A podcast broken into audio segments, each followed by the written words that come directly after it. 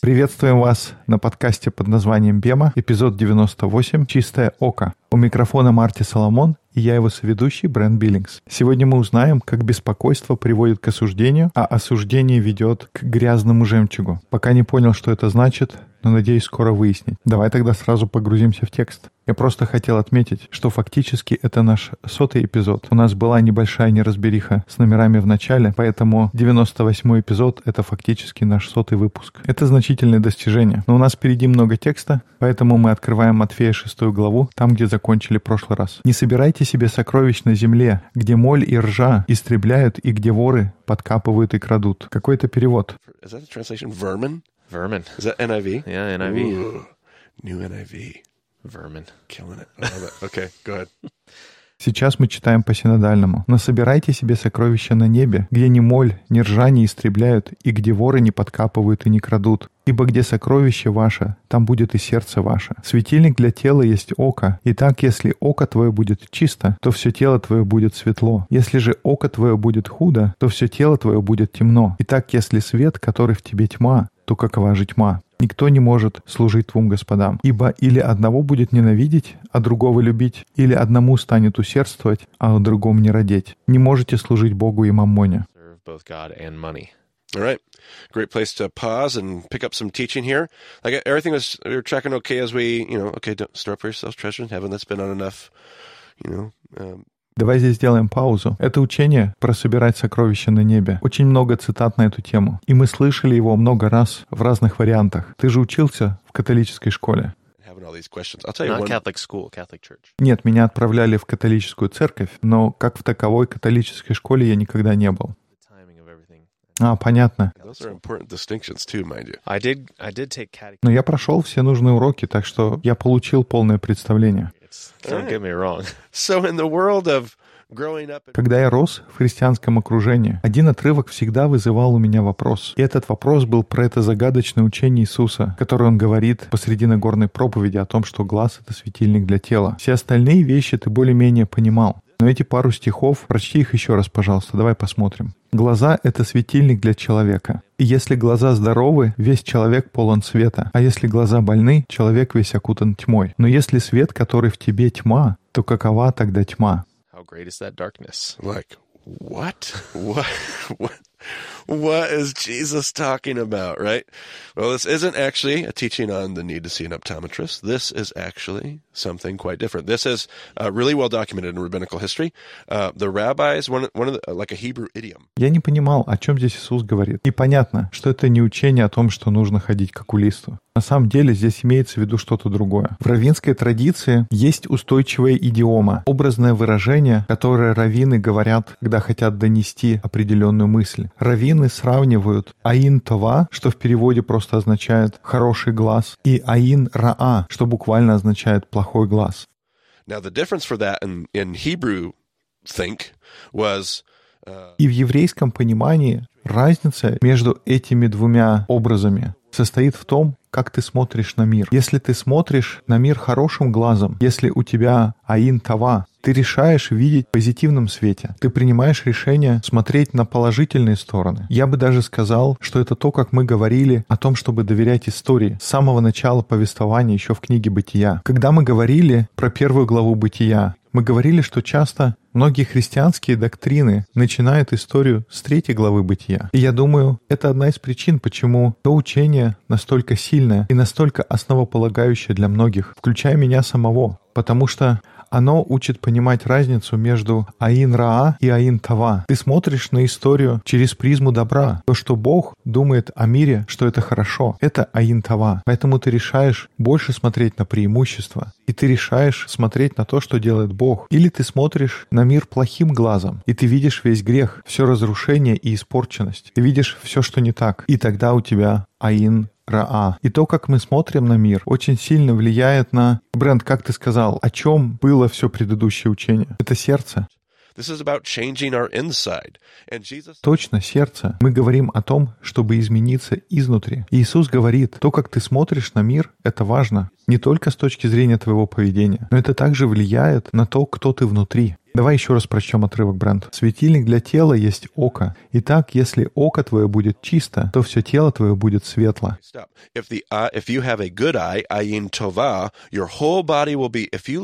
Around, Если у тебя есть хороший глаз, чистое око, аин това, то все тело будет светло. Роб Белл всегда так говорил. То, что ты ищешь вокруг, то ты и находишь. Если ты хочешь найти хорошее, ты найдешь это. И если хочешь найти плохое, найдешь и его. И у многих из нас тенденция смотреть на плохое. И угадайте, что мы видим. Мы что-то плохое видим во всем. Но если мы ищем хорошее, это тоже можно найти. Глаз — это светильник для тела. И если глаза здоровы или чисты, если у тебя аин тава, они наполнят тело светом. И как там дальше?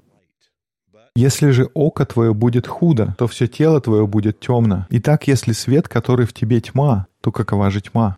How great is that darkness? so if the light is darkness, that's Если свет — это тьма, это влияет на то, кто ты есть. Иисус говорит, если у тебя аин раа, это наполняет тебя не светом, но тьмой. Если тебя наполняет тьма, насколько это ужасно. So I don't know the the new translation of the NIV does this. I'm not sure if the old one does or not. В моем переводе есть ссылка, где говорится, что чистое и худое око — это означает щедрый или скупой, соответственно. played. Какой удачный переход. Я как раз собирался об этом говорить. То есть там, где говорится, что око чисто, имеется в виду щедрость. А то слово, которое переведено как худо, означает скупость. Okay, so I take back my comment about not liking this translation. The new NIV put it in the footnotes. That's great. Okay, that's fantastic because I haven't seen too many of those footnotes at all for this.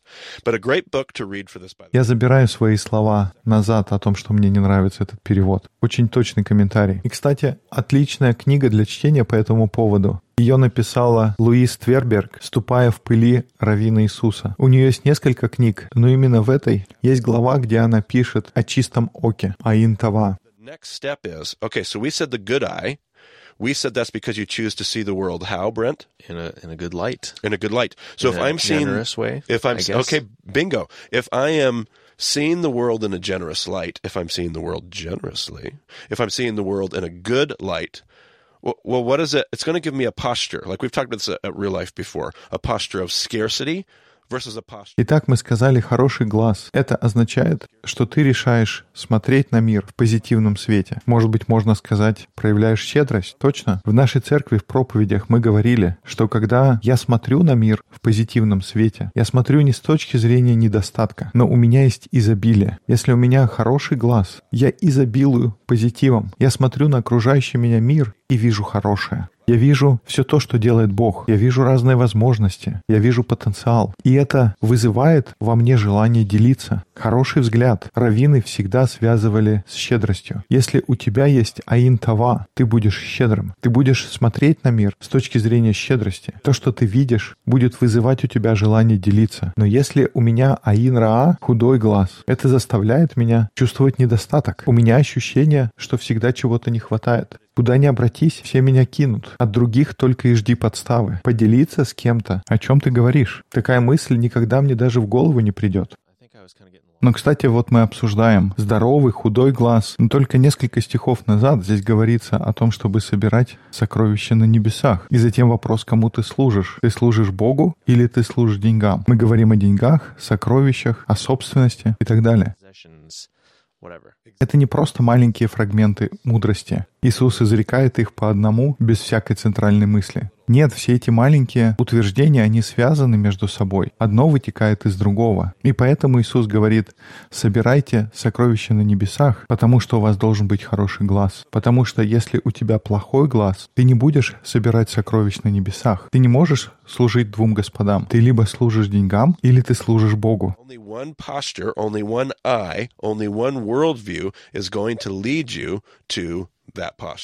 И только если у тебя есть хороший глаз, он дает тебе такой взгляд на мир, когда ты можешь доверять. И снова, Брент, мы возвращаемся к тому, о чем мы говорили в первой сессии. О чем на самом деле Иисус говорит? Он говорит о том, что нужно доверять истории. Он говорит о первой главе бытия. Если ты веришь, то что Бог создал хороший мир. Он ничего от тебя не скрывает. Он дал тебе все, что тебе нужно. Мы об этом говорили снова и снова на протяжении всех сессий. Иисус здесь говорит о том же самом. Мне нечего терять. И поэтому конечно, я могу полагать свою жизнь за других. Конечно, это делает меня щедрым. Весь этот разговор, он о том, что нужно доверять истории. Доверять истории — это означает иметь аин тава. Не доверять истории это означает иметь аин раа. Мы видели это в истории Каина и Авеля. Мы видели это около дерева с Адамом и Евой. Мы видели это в истории Ноя в винограднике. Это же было в истории о Вавилонской башне. Мы видели последствия аин раа. Но аин тава позволяет все это отпустить. Ты не цепляешься больше за эти вещи, потому что ты понимаешь, то, что вся земля принадлежит Господу, и Он за меня. Я любим, меня ценят и принимают. Я доверяю истории. У меня чистое око. Давай продолжим читать. «Посему говорю вам, не заботьтесь для души вашей, что вам есть и что пить, не для тела вашего во что одеться. Душа не больше ли пищи, и тело одежды. Взгляните на птиц небесных, они не сеют, не жнут,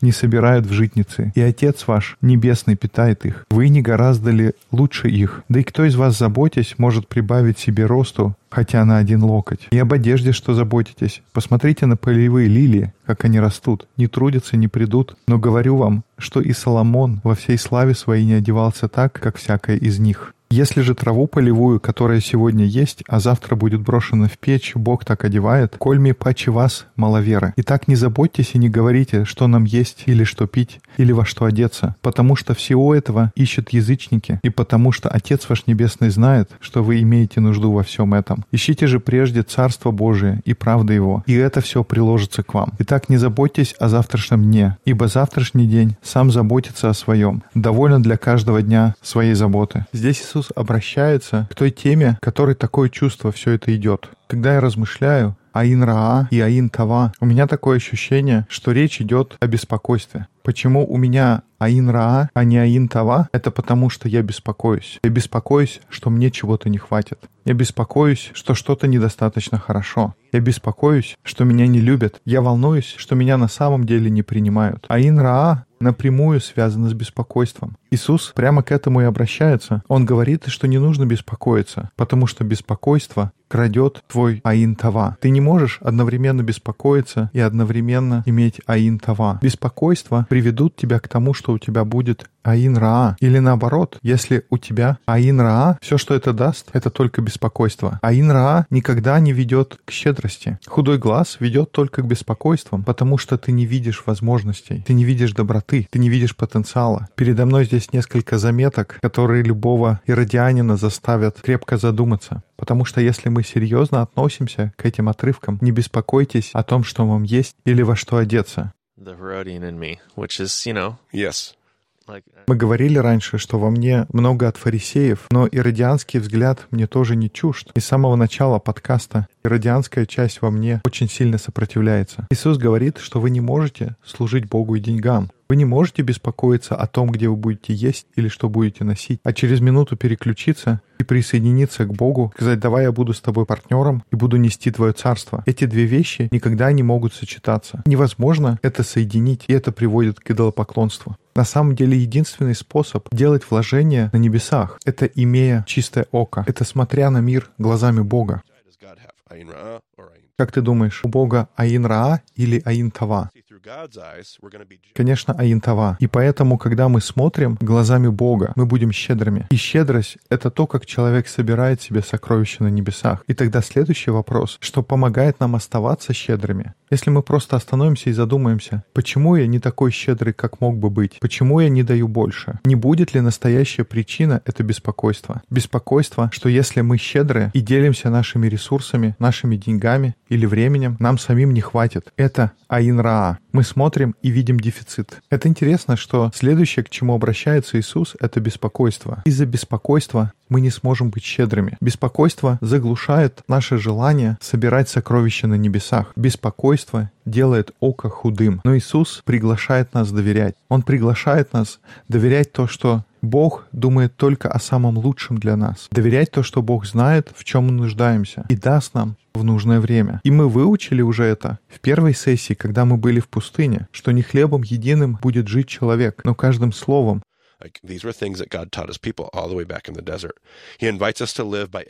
Бог знает, как дать нам то, что нам нужно, когда нам это нужно. Это было то, чему Бог учил свой народ еще тогда в пустыне. Он призывает нас жить каждым словом. Нет смысла беспокоиться об одежде. Бог одевает землю. Не нужно беспокоиться о том, что нам есть. Бог кормит птиц небесных, и это им ничего не стоит. Иисус призывает нас доверять этой истории. Это то, о чем мы говорили в самом начале нашего пути. Доверие истории — это то, что дает нам хорошие глаза, чистое око. That we got to deal with. So one second before we Okay. go on, I was just noticing. И прежде чем дальше читать, я заметил, что в конце он говорит, ищите же прежде Царство Божие и правды Его. Ищите ЗДК. Это как раз щедрость, которую ты проявляешь по отношению к другим. Это все очень укладывается. It all fits with the theme. I'm telling you, once you start to see, once you start to see with a good eye, um, the teaching on the Sermon on the Mount, Когда ты начинаешь смотреть с такой точки зрения на Нагорную проповедь, ты начинаешь видеть темы, которые проходят через все это учение. Я раньше думал, когда я только изучал Библию, или уже будучи даже учителем, я думал, что Нагорная проповедь — это отдельные, не связанные между собой куски. Иисус говорит о царстве, и в этом учении есть различные аспекты. Но за последние где-то 10 лет я начал понимать, что это не разрозненные куски, это одна непрерывная мысль. По аналогии с Твиттером, это не куча разрозненных твитов, это больше одна непрерывная цепочка, один тренд. That. I like that. Yeah, it definitely. И пока до меня это не дошло, я не ценил это настолько сильно. И теперь я понимаю, что это учение о милосердии, это учение о прощении. Это не то, что мне не нужно беспокоиться о продуктах. Это то, что мое беспокойство делает с тем, как я отношусь к другим людям. Мы всегда видим там другие люди, люди, люди. Давай читать дальше. All right, go ahead. «Не судите, да не судимы будете, ибо каким судом судите, таким будете судимы, и какую меру мерите, такую и вам будут мерить. И что ты смотришь на сучок в глазе брата твоего, а бревна в твоем глазе не чувствуешь? Или как скажешь брату твоему, да я выну сучок из глаза твоего, а вот в твоем глазе бревно. Лицемер, вынь прежде бревно из твоего глаза, и тогда увидишь, как вынуть сучок из глаза брата твоего. Не давайте святыни псам, и не бросайте жемчуга вашего, перед свиньями, чтобы они не попрали его ногами своими и, обратившись, не растерзали вас. Вот мы и добрались до свирепых свиней, как будто здесь снова сумасшествие, и мы снова погружаемся в странные загадочные учения. До этого мы обсуждали глаза и светильники, но теперь здесь собаки, свиньи, жемчуг. Что здесь вообще происходит? И кто здесь с бревном в глазу ходит? Oh. Все это заставляет задуматься, может здесь происходит что-то большее, что мы просто не понимаем. И контекст нам здесь очень может помочь. Важно понимать, что во времена Иисуса евреи часто называли язычникам, называя их собаками. В наше время это звучит очень пренебрежительно. И не то, что в те времена не было такого негативного тона, но тогда это была больше образная картина. Jesus. You might remember a story we'll talk about later about a woman in Syrophoenicia, Кто-то, может, знает, есть история о сирофиникиянке, когда Иисус отвечает на ее просьбу, чтобы он вылечил ее дочь. Он говорит, ты не возьмешь хлеб у детей и не дашь его собакам.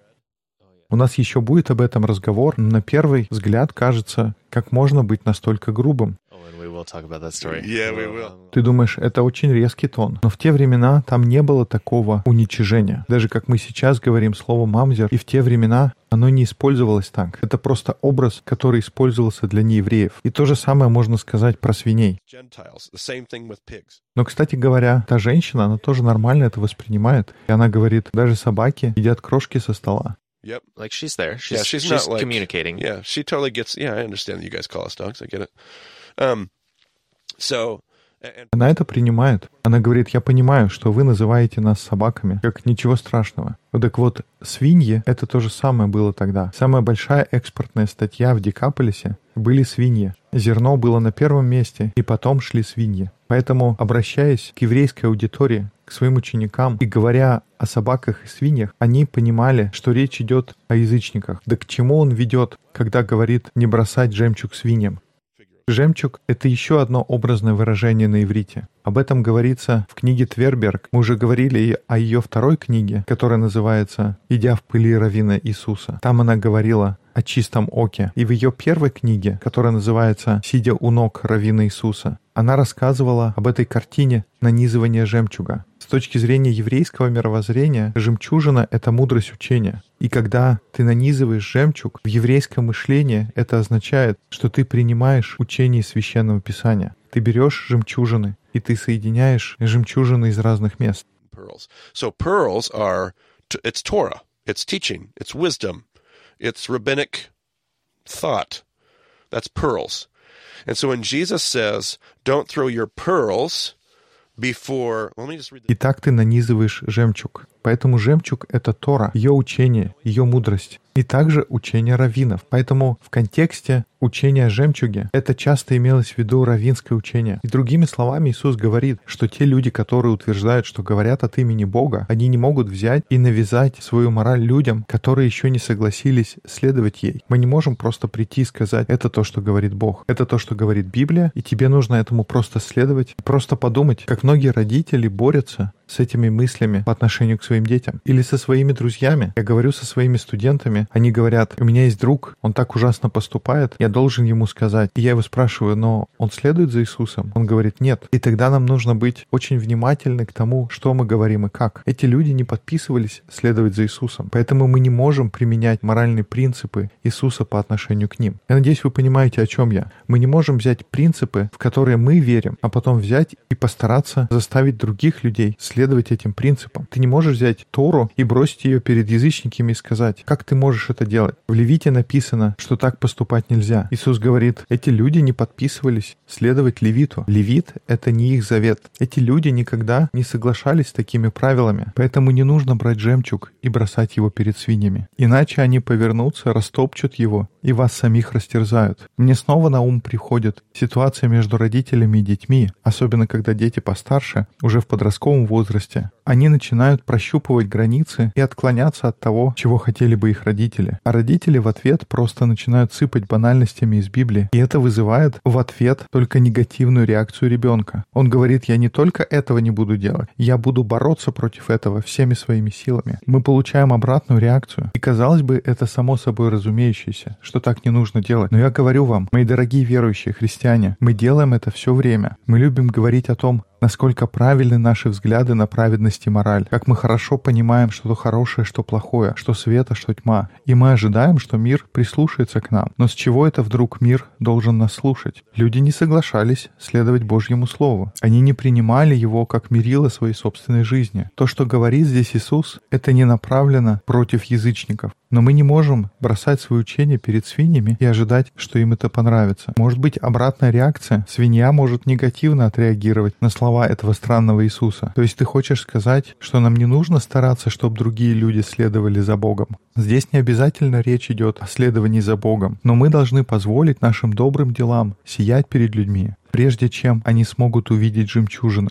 Они не знают, как их поднять. Они не знают, что с ними делать. Мы не можем дать просто жемчуг. Мы можем жить нашу жизнь. Мы можем жить Шафейла. Мы можем быть городскими воротами. Мы могли бы стать светом, быть городом на холме и светом для всего мира. И когда люди видят мир, который мы приносим, когда они видят, что мы несем шалом в хаос. И здесь не вопрос о том, что тебе нужно вести евангелизацию. Здесь гораздо более основательная глубокая и существенная вещь. Это не значит, что мы никогда не говорим об этом. У нас есть Евангелие, которым мы можем поделиться. Я не говорю, что нужно молчать и не говорить о жемчужинах царства. Но если мы покажем людям, как выглядит шалом посреди хаоса, тогда они придут, и они уже будут не свиньями, которые не знают, как обращаться с жемчугом. Они будут детьми, впитывающими учения. И я пытаюсь подобрать слова так, чтобы не унизить людей, которые потеряны. И, похоже, мне это не очень удается. Ты застал меня врасплох я не подготовил нужные слова. И, может быть, просто чтобы не вызывать потока возмущенных писем. То, о чем мы пытаемся здесь говорить, что нужно подходить к ситуации с открытым сердцем. Если ты заходишь в комнату и просто выставляешь какие-то требования, все будут удивленно смотреть, а ты кто такой?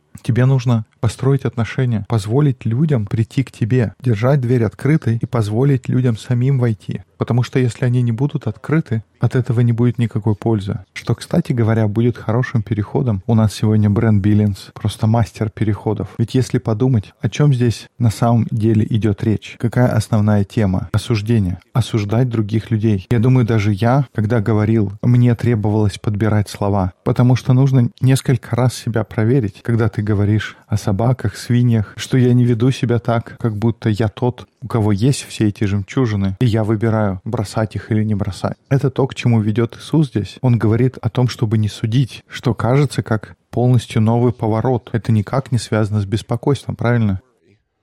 Right?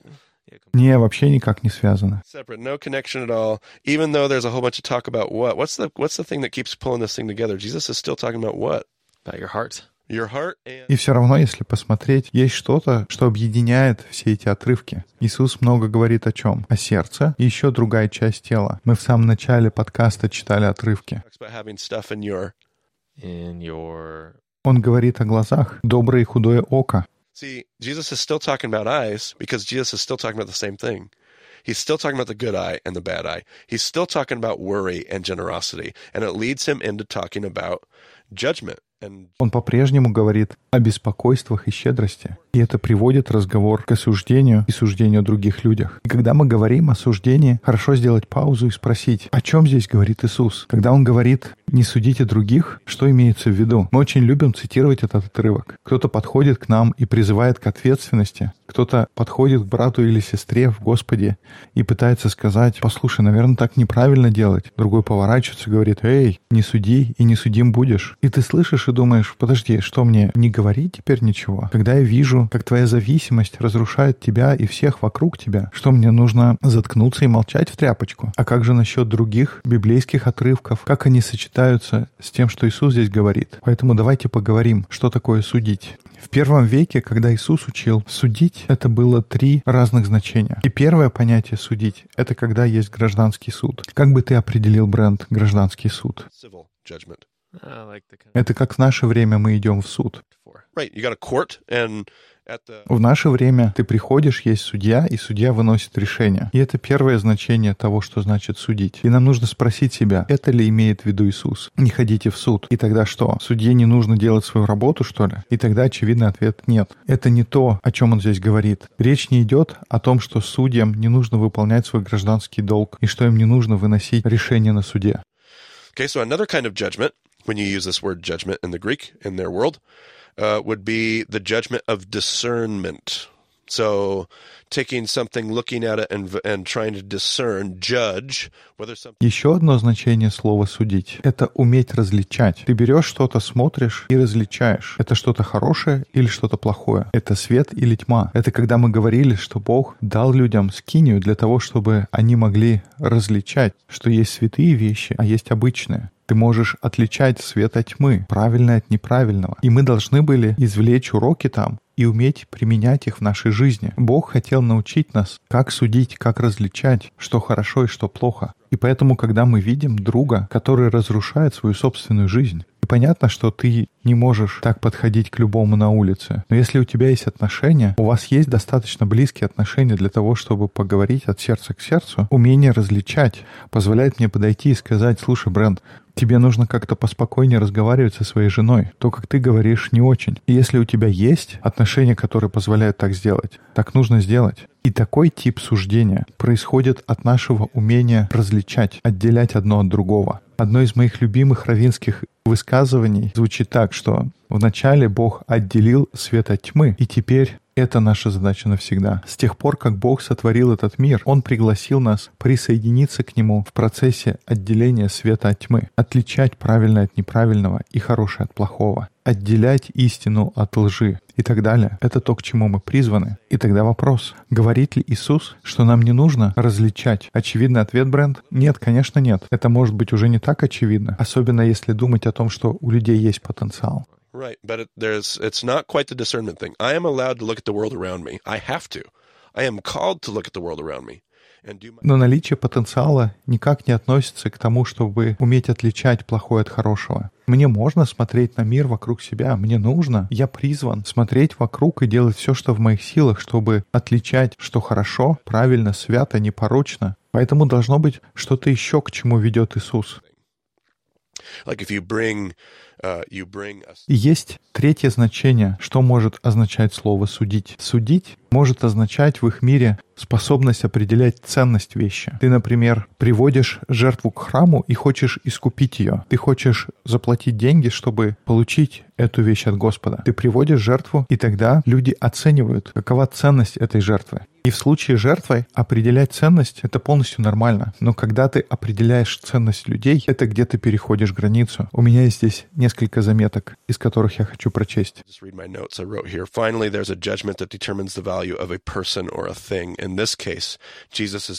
Итак, судить может означать определять ценность человека или вещи. В данном случае Иисус, очевидно, обращается к тому, чтобы не судить других людей. Иисус напоминает нам, что нам не позволено судить о ценности другого человека на земле. Это задача Бога. Я бы даже сказал, что в контексте учения Иисуса о собаках и свиньях эти слова обращены к евреям о том, как они судят языческие народы. Так нельзя делать. Ты простой смертный, и ты не можешь решать, кто достоин, а кто нет. Это, кстати, почему мне было некомфортно рассуждать несколько минут назад, потому что я как бы выносил суждения о других людях. Мне не дано решать, я ли тот, который образованный и все знает, или я слепой. Не мне нужно быть в том кресле. Только один человек, который может быть в этом кресле. Только один, который может смотреть самым чистым Аин Това. the purest Ain Tova. So I can never take that, uh, Я никогда не могу брать эту ответственность на себя. Это то самое значение судить, когда Иисус говорит «не судите, да не судимы будете». Я не могу посмотреть на другого человека и сказать «ну, это свинья». У меня есть жемчуг, я иду по верному пути, а она просто собака. Ты не можешь выносить такого рода суждения. But like we said, th- this is totally separate from the worry issue, right, Brent? We suggested that these were connected. Mhm, We yes. suggested that, in fact, the I talk. Uh, so, what in the world does this talk of judgment have to do with the talk about good eyes and worry? И тогда вопрос, что это совершенно не связано с проблемой беспокойства? Наше предположение, Брэнд, было, что это связанные вещи. И тогда каким образом этот разговор о суждении связан с отрывками о чистом оке и о беспокойстве? Давай я спрошу так, Брэнд. Почему мы выносим оценочные суждения о других людях? Или вот так, что противоположно суждению? Что это было такое, о чем Иисус говорил на протяжении всей проповеди? Generosity. Okay. Or, yes, I mean, definitely that. Uh, put it in more like imagine somebody standing before you. Он говорил о великодушии. Великодушие, да, но что-то еще. Представь, кто-то поступил неправильно. Прощение, противоположность осуждению — это будет прощение. Человек поступил неправильно против тебя, и ты можешь либо осудить его, либо простить. Разве не об этом Иисус говорил все это время? Первый вопрос мой был, почему мы оцениваем других людей? Почему мы судим?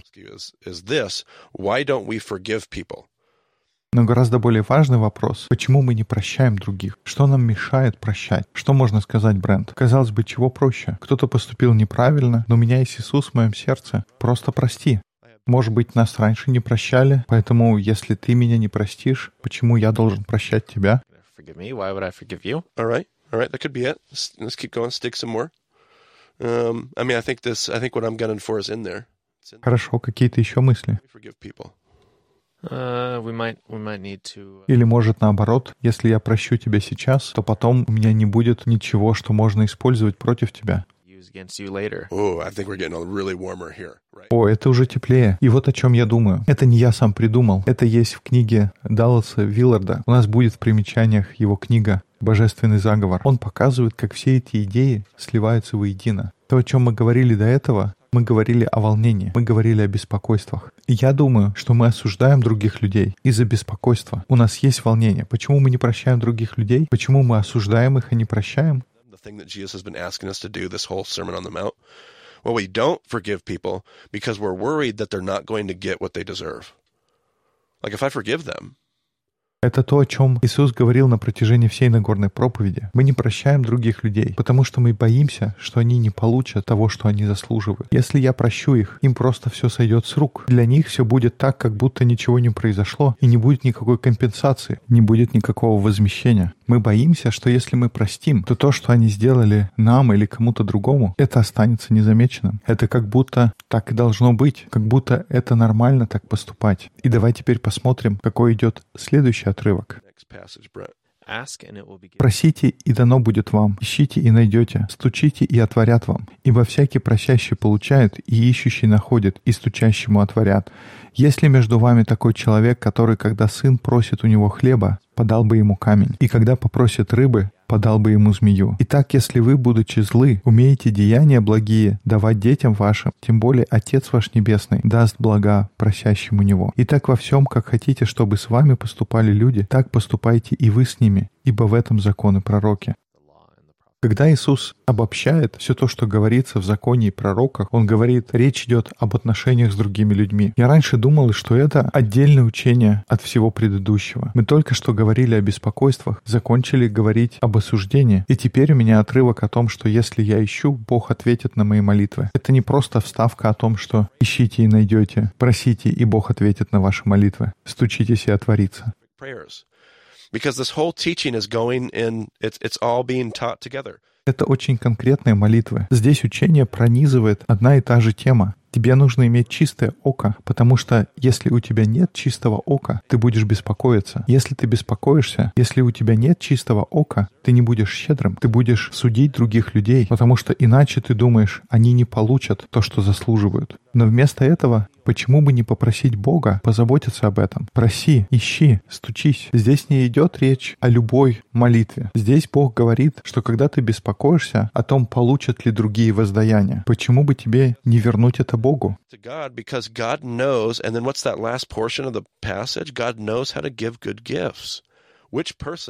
Потому что Бог знает, как там в конце отрывка говорится, Бог знает, как давать добрые дары. Какой человек, когда его сын просит о хлебе, дает ему камень. Бог знает хорошие дары. В чем вы нуждаетесь? Все, что мы читаем, это одно жемчужное ожерелье. Это все один пост с комментариями, можно так сказать. Это все размышления на одну и ту же тему. Ваш Небесный Отец знает, как вас одарить добром. Если вы о чем-то просите, Он не даст вам то, что вам не нужно. Может быть, это учение о том, чтобы просить, искать и стучать. Это не о том, чтобы нам получить то, что нам хочется. Может быть, это о молитве, о том, что Бог хочет делать в этой ситуации.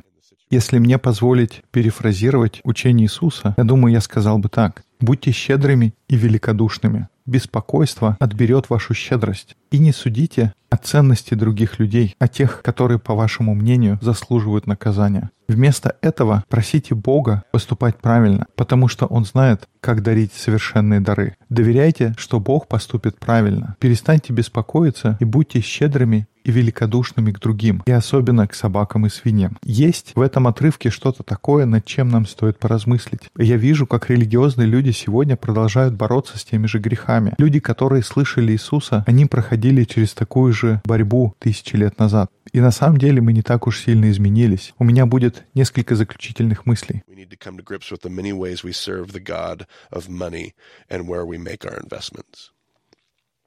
I believe we need to realize that our worry Я думаю, нам нужно признать, что мы часто служим Богу денег, и нам нужно разобраться, куда мы откладываем сокровища. Я думаю, нам нужно понять, что наше беспокойство забирает нашу щедрость. Я думаю, когда мы волнуемся и беспокоимся, это ведет к тому, что мы судим о ценности других. Это очень четко видно в нашем мире. Взять политику, правые, левые, мы все боимся других людей. Мы боимся, что одна группа придет и испортит все то, что мы строим. Другая группа боится, что придут другие. Вне зависимости от того, где ты находишься в этом спектре, беспокойство нас калечит. Беспокойство заставляет нас судить других людей. И то, что я открыл для себя в диалоге с людьми, у которых другой взгляд на мир, так это то, что если я отложу свои беспокойства, это помогает мне не судить их. И если я их не осуждаю, у меня нет такого беспокойства, когда я сажусь с ними, и я открываю для себя то, что они гораздо больше люди, чем я представлял себе. Они не такие собаки и свиньи, как я думал о них раньше. И вполне возможно, я бы даже мог работать с ними бок о бок. Поэтому относитесь к другим так, как вы хотели бы, чтобы относились к вам. Вот в чем суть закона и пророков. Я думаю, нам не помешало бы доверять доброму отцу, который знает, как дарить хорошие подарки. И последнее, когда мы доверяем истории, это меняет все. everything. Can't say it any better than that. Probably could, but hey, Я думаю, лучше и нельзя сказать. Может быть и можно, но пусть наши слушатели попробуют.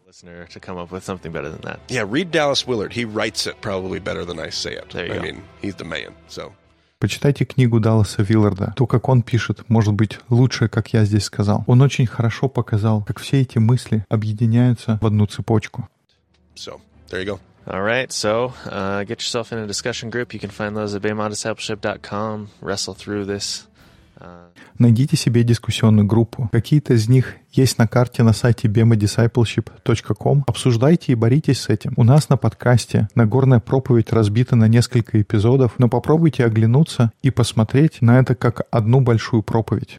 У нас тоже такое будет. Мы в конце попытаемся подвести итог и осмыслить всю большую картину. One big thought process. there we go. Это ждет нас впереди. А пока спасибо, что слушали подкаст под названием «Бема». До скорых встреч в эфире. We'll talk to you again soon.